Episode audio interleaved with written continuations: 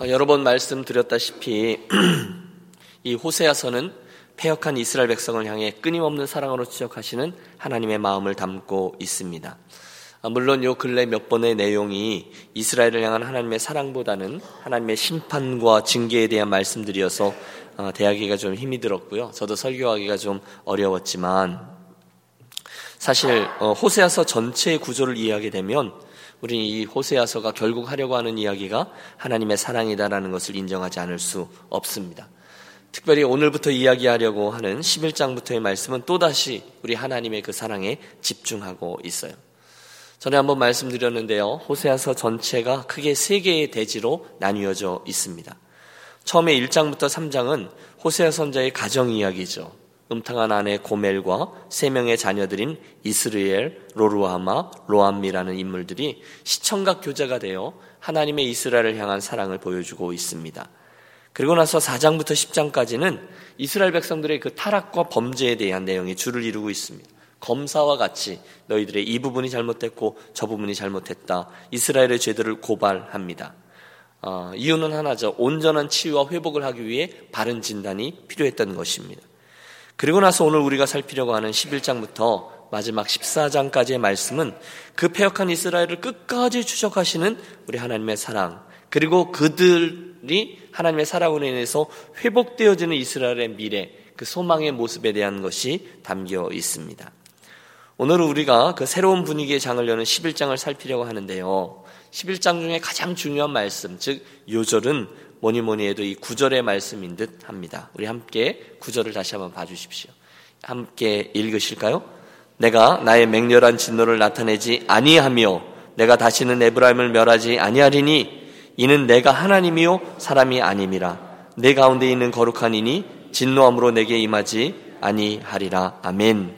하나님의 크신 사랑이 이스라엘을 향해 확 다가가시는데 근거는 이겁니다. 내가 하나님이요 사람이 아님이라. 여러분 그런 생각을 해보았습니다. 그 온 우주 공간 하나도 당신의 영광에 부족함이 없으시는 그 하나님께서 그 자그마한 먼지와도 같은 지구 별 속에 있는 사람들 그들과 사랑 싸움을 하고 계시다는 것이 이해가 되십니까? 그들을 그냥 그 죄 가운데 내버려 두어도 아무도 뭐라 할 정도 할 이가 없는 그분이 하나님이시라는. 사람이 아니라는 거예요. 그런데 또한 그렇기 때문에 하나님 우리가 이해할 수 없을 만큼 큰 그 사랑의 깊이와 높이와 넓이와 길이를 가지고 우리를 다가오신다는. 버려도 되는데 버리지 아니하시고 끝까지 당신의 주권적 의지하에 선택하시고 사랑해 주셨습니다. 가장 먼저 우리가 오늘 본문에서 기억해야 될 특이점은 지금 하나님께서 이스라엘 향한 당신의 사랑을 표현하시는데 그 추적하시는 손길을 과거형, 현재형, 미래형 이 세 가지 틀 하에서 말씀해 주고 계시다는 거죠. 가장 먼저 당신은 이스라엘의 그 과거 역사 속에서 어떻게 그들을 사랑하셨고 추적해 오셨는지를 말씀합니다. 그래서 1절을 열면 이렇게 돼 있어요. 이스라엘이 어렸을 때에 내가 사랑하여 내 아들을 애굽에서 불러 냈거늘. 이스라엘이 어렸을 때에 내가 그 아들을 이곳으로 불러냈다는. 여러분 우리 한국어 성경은 자세히 안 나오지만 그 히브리어 성경을 보면 이 곳에 나오는 모든 그 하나님의 행위들 하나하나가 모두 다 과거 동사로 쓰여져 있다는 것을 알 수 있습니다. 특별히 여기에서 하나님이 이스라엘을 뭐라고 부르고 계시죠? 예, 내 누구를 불렀어요? 아들을 불러냈다는 거예요. 애굽에서부터요. 이는 우리가 요즘 주일 낮에 다루고 있는 출애굽기 이야기죠. 아브라함의 자손인 그들을 요셉 이후에 애굽으로 향하게 하셨다가 어느덧 큰 민족을 이루었을 때 그들을 출애굽시키신 당신의 기이한 행적을 말씀합니다. 그것이 왜 그 일이 일어났습니까? 하나님이 그들을 사랑해서라는 거예요. 하나님은 이스라엘이 어렸을 때에 그들이 부족할 때에 사랑해 주셨어요. 그런데 문제가 생기죠. 여러분 그 흐름을 잘 따라와 주십시오. 과거의 이야기예요. 2절을 보십시오. 선자들이 그를 부를수록 그들은 점점 멀리하고 바알들에게 제사하며 아로색인 우상 앞에서 분양하였느니라. 하나님께서 그들을 제사장 나라가 되게 하시기를 원하셨어요. 그래서 모든 모든 열방에 이것이 하나님입니다라는 것을 드러내기를 원하셨는데 그들은 그 꿈을 포기하고 어느덧 가나안 땅에 들어가자마자 그 가나안 땅의 건포도 떡이 너무너무 좋아 바알에게 제사하고 우상에게 분양하는 자들이 되었다는 것입니다. 하나님은 그들을 당신 백성 삼기 위해서 불러내셨는데 가난에 그래서 고생고생해서 들어가게 하셨는데 이제 그들은 길을 쓰고 그 하나님 손길을 거절하며 바알의 백성 되기를 힘썼다는 거예요. 하나님이 화가 나지 않으시겠어요? 그러나 하나님 포기치 않으시고 추적하십니다. 우리 함께 3절 말씀을 읽겠습니다. 그러나 내가 에브라임에게 걸음을 가르치고 내 팔로 안았음에도 내가 그들을 고치는 줄을 그들이 알지 못하였도다. 여기 나오는 에브라임이 이스라엘이죠. 여러분 아이가 배밀이를 하다가 어느 날 그 아이가 일어나고 또 그 아이가 걸으려면 평균 2,000번을 넘어져야 한다고 합니다. 그런데 그 걸음마를 배우려고 할 때 2,000번 넘어져야 되는데 그 와중에 엄마 아빠가 그 아이의 걸음마를 가르쳐 주려고 뒤를 쫓아가죠. 그러다가 이 아이가 뒤뚱거리다 위험하게 넘어지려고 하면 얼른 붙잡아주고 다시금 안아주고 그러지 않습니까? 본문을 보면 아버지 되신 하나님께서 걸음마를 하던 이스라엘 백성들을 그렇게 안아주며 추적한다는 거예요. 그런데도 그들은 하나님을 인정하지 않습니다. 오히려 그들은 바알을 가지고 하나님이라 부르며 그 우상에게 제사를 합니다. 하나님은 참고 또 참으셨죠. 호세아서가 전체 그 내용이에요. 여러분 아이들이 속삭일 때 어떻게 하시죠? 부모님들이 일단 어떻게 해요? 일단 참죠. 어, 여러분 아니세요? 여러분 사춘기 된 아이들 아, 정말 신비한 종족이잖아요. 그런데 우리들은 속병을 알아가면서 참고 또 참습니다. 우리 하나님이 지금 그랬다는 거예요. 끝까지 저들을 참고 선대하세요. 여러분 사절을 보세요. 내가 사람의 줄, 곧 사랑의 줄로 그들을 이끌었고 그들에게 대하여 그 목에서 멍에를 벗기는 자 같이 되었으며 그들 앞에 먹을 것을 두었노라. 하나님이 자존심도 없죠. 참고 또 참으십니다. 대표적인 시기가 이스라엘의 그 광야 40년이 아니었나 생각합니다. 구름 기둥으로 불 기둥으로 만나워 매출하기로 불평 그리고 불만 그리고 궁시렁대고 이랬던 이들 그들에게 계속해서 하나님 쫓아가셔서 물 달라 하면 반석에서 물을 터트려 주시고 고기 달라 하면 매출하기를 몰아다 주시고 이런 모든 과정들은 하나님의 저들을 향한 사랑의 줄이었다는 거예요. 전에는 애굽에 있는 바로가 그들의 목에 멍에를 메었지만 하나님이 친히 그 목의 멍에를 벗겨 주시고 실제로 그들 앞에 먹을 것을 펼쳐 주셨습니다. 이게 이스라엘의 과거 얘기죠. 그런데 그런 그들이 하나님을 배반합니다. 호세에서 전체 그 배반이 여러 번 기록되고 있어요. 5절. 그래서 어떤 일이 일어납니까? 그들은 애굽 땅으로 되돌아가지 못하겠거늘 내게 돌아오기를 싫어하니 아수르 사람이 그 임금이 될 것이라. 여러분 원문을 직역하면 이런 뜻입니다. 이스라엘이 애굽으로 돌아가지 않으며 아수르 사람들이 그들의 왕이 되지 않겠느냐. 여러분 그들이 하나님을 향해 돌이켰으면 일은 간단했을 거예요. 그러나 그들은 하나님이 아니라 애굽의 도움을 청합니다. 아수르에게 눌려있던 그들, 그 나라의 디글라 빌세셀 3세가 죽자 이때다 싶어서 애굽에게 도움을 청합니다. 하지만 일이 뜻대로 진행되지 않고 그들은 멸망합니다. 우리가 이 비극적인 사건을 열왕기하 17장에서 볼 수 있습니다. 그 당시 북이스라엘의 왕이었던 호세아는 지금 나오는 이 호세아 선지자와 동명이인인 왕입니다. 그 호세아 왕은 기회를 틈타서 해마다 보내던 그 아수르의 조공을 보내지 않습니다. 그리고는 저 남쪽 애굽의 왕에게 사자를 보내어 도움을 요청합니다. 하지만 일이 뜻대로 되지 않아요. 화가 난 아수르 왕이 그곳을 진격해와 호세아를 잡아 오게 가두고 이스라엘을 다 멸망시킨 후 수많은 이들을 그 땅으로 전 세계로 포로로 끌어 흩어버립니다. 6절입니다. 칼이 그들의 성읍을 치며 빗장을 깨뜨려 없이 하리니 이는 그들의 계책으로 말미암음이니라. 지금 이 모든 이야기가 기록되어져 있는 그들의 계책은 헛된 꿈입니다. 완전히 멸망합니다. 그러면서 그 모습을 바라보며 하나님이 안타까움 중에 한탄하는 게 7절이에요. 내 백성이 끝끝내 내게서 물러가나니 비록 그들을 불러 위에 계신 이에게로 돌아오라 할지라도 일어나는 자가 하나도 없도다. 이 하나님의 한탄입니다. 여러분, 과거, 현재, 미래가 보이십니까? 지금까지 하나님은 이스라엘 과거 역사 내내 그들을 사랑하시고 기다리시고 추적하시고 도우시고 돌아오라 호소합니다. 어느 곳 하나 하나님의 은혜의 손길이 미치지 않은 곳이 없어요. 그러나 그들은 하나님이 어떻게 자기들을 자녀로 삼아 주셨고 걸음마를 가리키셨고 또 멍에를 벗겨 주셨고 먹을 것을 허락해 주셨는지를 잊어버립니다. 바알을 그의 하나님이라 부르며 삽니다. 하나님의 마음이 찢어지죠. 정말 그들을 진노 가운데 다 멸하시고 다른 민족을 하나님의 백성으로 택하셔도 누구 하나 뭐라 할 사람이 없을 겁니다. 이스라엘이 그렇게 폐역했어요. 그런데 여러분, 바로 여기서부터 하나님의 끝까지 추적하시는 사랑이 드러나기 시작합니다. 다 함께 다시 8절의 말씀을 합독하겠습니다. 에브라임이여 내가 어찌 너를 놓겠느냐 이스라엘이여 내가 어찌 너를 버리겠느냐 내가 어찌 너를 아드마같이 놓겠느냐? 어찌 너를 스보임같이 두겠느냐? 내 마음이 내 속에서 돌이키어 나의 극률이 온전히 불불 듯 하도다. 여러분, 이게 무슨 뜻인지 보십시오. 그 폐역한 백성 이스라엘을 하나님이 그냥 그렇게 내버려 두실 수가 없으시겠다는 거예요. 내가 어찌 너를 아드마같이 스보임같이 포기하겠느냐. 여러분 이 도시들 이름을 처음 보셨을 겁니다. 아드마, 스보임. 그러나 여러분 전에 창세기에 나오는 어, 소돔과 고모라의 멸망을 아시죠? 아브라함이 그의 조카 롯 어, 그를 구원하기 위해서 그곳에 갔지 않습니까? 그 죄악이 관영하여 결국 하나님의 유황불로 인하여 심판을 받았던 그 소돔과 고모라 그런데 그때 그 소돔과 고모라뿐이 아니라 그 옆에 있던 땅 아드마와 스보임 땅도 함께 멸망했다는 거예요. 지금 그 얘기예요. 하나님께서 죄와 우상 숭배로 인해서 그들을 멸할 때와 똑같이 지금 너희들도 멸해야 되지 않겠는가 갈등하고 계신 거예요. 그래서 당신은 내 마음이 내 속에서 돌아서라고 말씀합니다. 지금 이스라엘의 백성들을 보면 내가 반드시 유황불로 이들을 멸망시켜야 되는데 그렇게 생각하시는 거죠. 그런데 또 한편으로는 그래도 내가 이 백성을 선택했는데 어떻게 그냥 죽일 수가 있느냐? 그러면서 갈등하고 계시다는 거예요. 이 두 가지 마음이 싸워요. 내가 저들을 공의의 하나님으로 멸할 것이냐? 아니면 그들을 그래도 사랑할 것인가? 그러나 그들을 그렇게 멸하기에는 이스라엘 향한 하나님의 사랑이 너무너무 컸던 것이죠. 그게 구절입니다. 내가 나의 맹렬한 진노를 나타내지 아니하며 내가 다시는 에브라임을 멸하지 아니하리니 이는 내가 하나님이요 사람이 아님이라 내 가운데 있는 거룩한 이니 진노함으로 내게 임하지 아니하리라. 여러분 하나님의 약속입니다.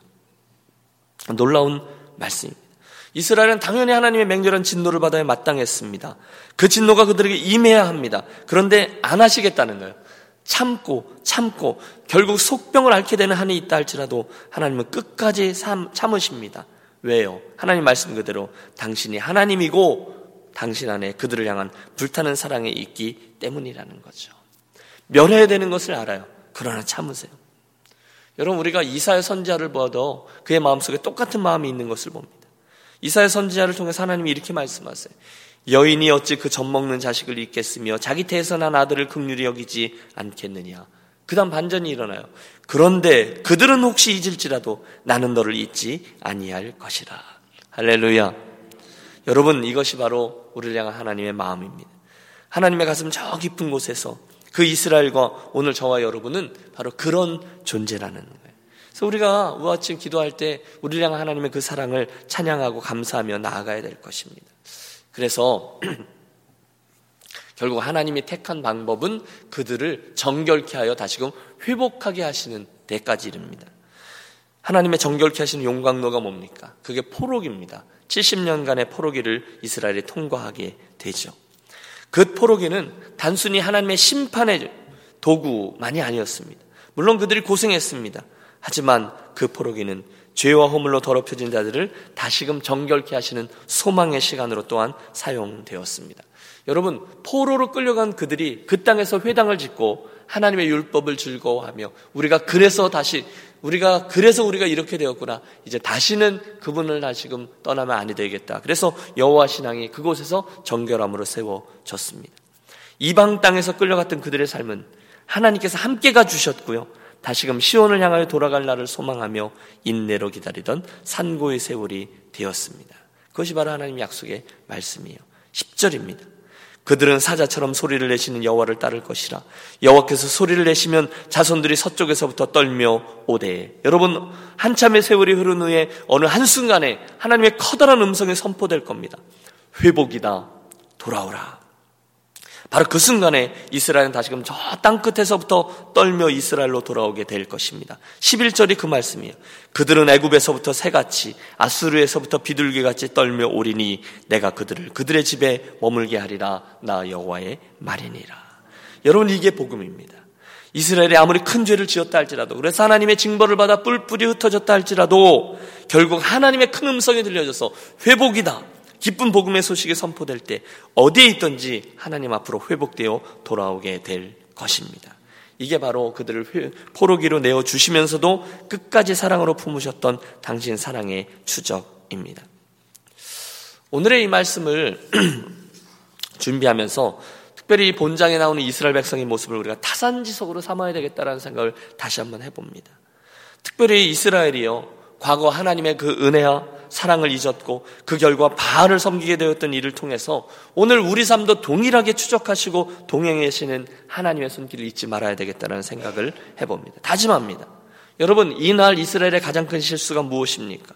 그것은요, 그들 과거에 그들이 어렸을 때, 그때 그들을 가르쳐 주시고, 사랑해 주셨고, 아들로 삼아 주셨고, 애굽에서 불러 주셨고, 걸음마를 가르쳐 주셨던, 그들의 목에 메었던 멍에를 벗겨 주셨던 그 하나님, 나아가 사랑의 줄로 이끌으셨던 그 사랑의 하나님의 손길을 잊어버렸다는 것이 가장 큰 실수였습니다.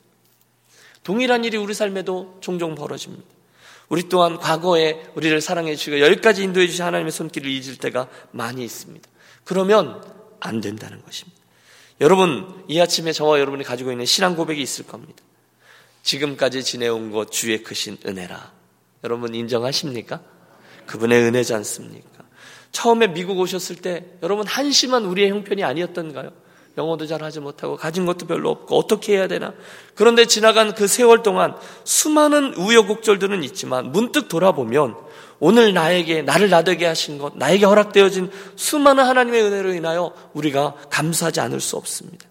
요즘도 우리들 어렵죠. 어렵다 어렵다 해요. 하지만 여러분 그때를 생각해 보십시오. 그러면 얼마나 감사할 조건들이 많은지 모릅니다. 얼마나 그 은혜가 큰지 모릅니다. 그걸 잊지 않는 저와 여러분 유년 가족들이 되시기를 권합니다. 혹시 오늘 이스라엘 백성들처럼 이러저러한 일들에 실패했고 또는 되는 일도 별로 없는 것 같고 마음 둘 것도 없고 어떻게 해야 되나 그러다가 이 새벽 예배에 나오신 분들이 계시다면 사랑하는 여러분 가장 먼저 우리 할 일은 과거에 우리들의 삶을 여기까지 함께 해주셨던 손길을 돌아보는 것입니다. 여러분 대답해 보세요. 그분의 손길이 언제 한 번이라도 선하지 않으셨던 적이 있으셨나요? 없으셨나요? 없었습니다. 그분은 그 손길 그대로 우리를 여기까지 추적해 오셨어요. 제 개인적인 인생에도 똑같은 고백을 할 수 있습니다. 제 기억나는 사람이 있어요. 프랭클린 그레함. 여러분 그 저 유명한 20, 20세기의 복음 전도자 빌리 그레함의 큰아들 프랭클린 그레함. 수년 전에, 오래전입니다. 캘거리에서 열리는 그 대형 집회에 참석했던 적이 있어요. 수천 명, 수만 명이 모였어요. 아버지 빌리 그레함처럼 그 아들 프랭클린 그레함도 돌아온 탕자 이야기를 가지고 복음을 외칩니다. 제가 크게 감동했습니다. 아주 심플하게 메시지를 전하는 거예요. 돌아온 탕자 이야기를 하면서 우리도 돌아가자는. 그러면서 저도 속으로 아 나도 그 사람처럼 좋은 복음 전도자가 되었으면 좋겠다. 마음의 소원을 가졌어요. 그런데 여러분 아세요? 그 탕자 이야기를 설교했던 그 프랭클린 그레함이 사실은 그 메시지의 주인공 진짜 탕자였다는 사실을 말입니다. 아, 세계적인 복음 전도자인 그 빌리 그레함의 아들로 태어났어요. 여러분 생각해 보십시오. 와 좋겠다? 아니요. 모든 사람이 주목하는 복음 전도자 빌리 그레함 그의 아들로 태어나서 자랐으니 스트레스가 보통이 아닙니다. 젊은 날 그 일로 인해서 방황했습니다. 오토바이 폭주족, 알코올 중독자, 집 나간 탕자, 그게 프랭클린이었습니다. 한동안 그런 허송세월을 보냈습니다. 하지만 아버지 빌리 그레함은 집 나간 그 아들을 향한 사랑을 끝까지 포기하지 않냐고 계속 저를 추적합니다. 끝까지 그에게 연락을 취합니다. 사고 치죠. 또 연락합니다. 또 나쁜 짓 하죠. 또 연락을 취합니다. 그러다가 저가 정신을 차리고 철들 때쯤 되어 그 아버지와 어머니에게 너무너무 미안했던지 그 집을 나가면서 마지막으로 이런 말을 남겼대요. 우리 부모님이 응? 당신들이 나를 사랑하는 것은 안다. 하지만 하나님은 나 같은 인간을 용서하지 않을 거야. 그러면서 집을 나갔다는 거예요. 그러고 나서 그, 그 프랭클린이 전 세계를 떠돌아다니는 방랑자가 됐다는 거예요.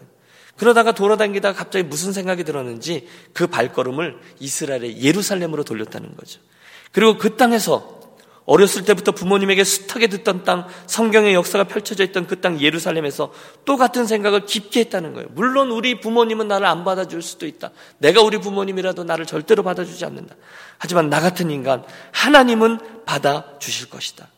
그 순간에 여러분 마침 그 호텔방에 비치되어 있는 요즘 별로 없어요. 그런 전에는 많았어요. 호텔방을 열면 기도원 옆에서 늘 가져다 놓은 그 성경책이 있는 거죠.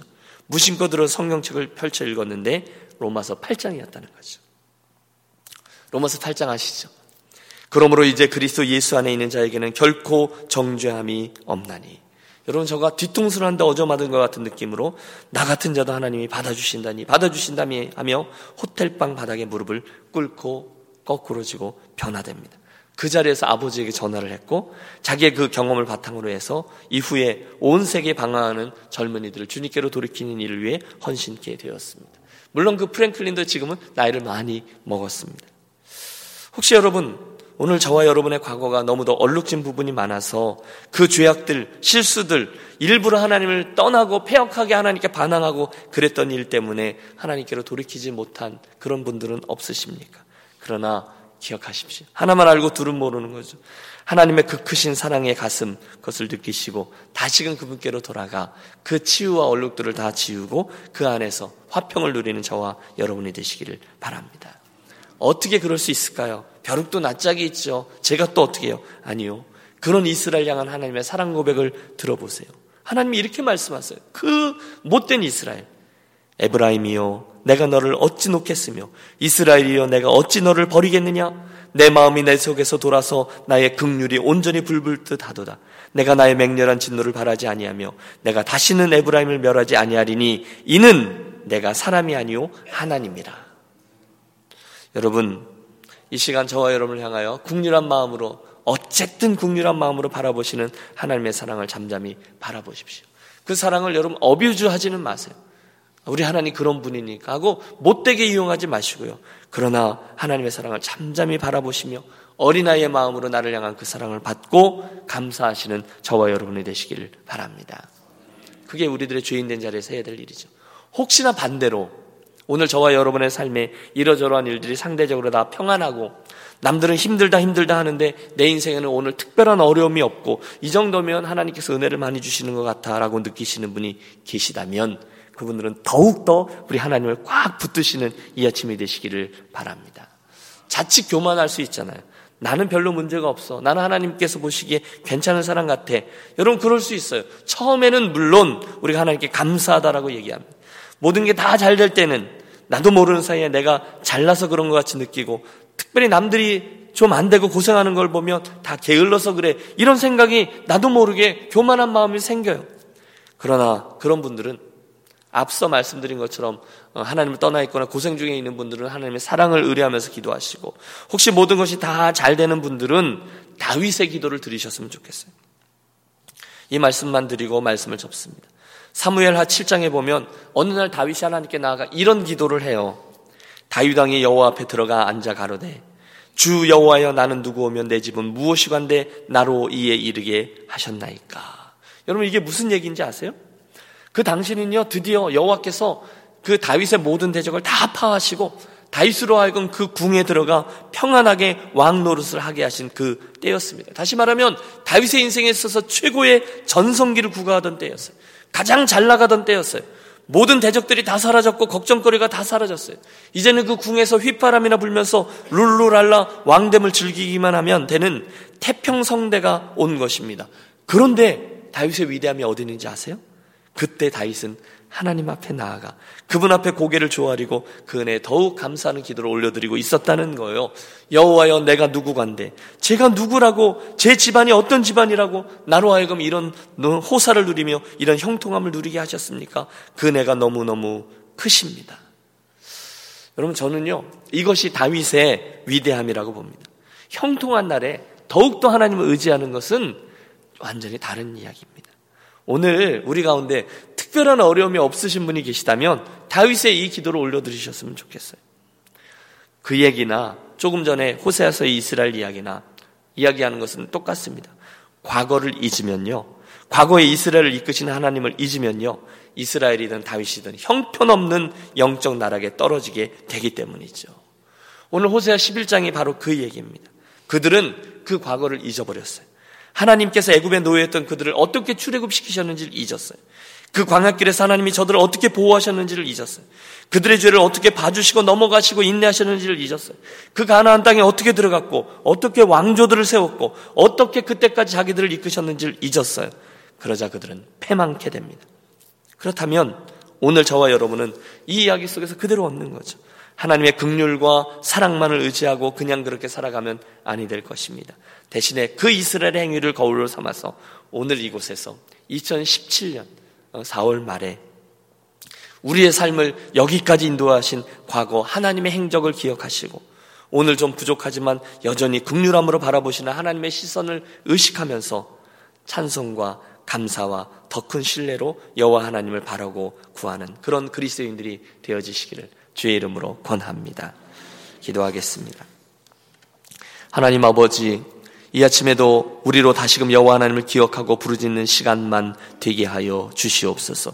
이스라엘 백성들의 모습을 타산지석으로 삼아 오늘 우리들의 인생에 거듭거듭 반복되는 바알의 우상들을 제하고 여호와 하나님께로 늘 돌이키는 회심이 날마다 있고 특별히 이 아침에 또 한 번 자리하는 복된 시간만 되게 하여 주시옵소서.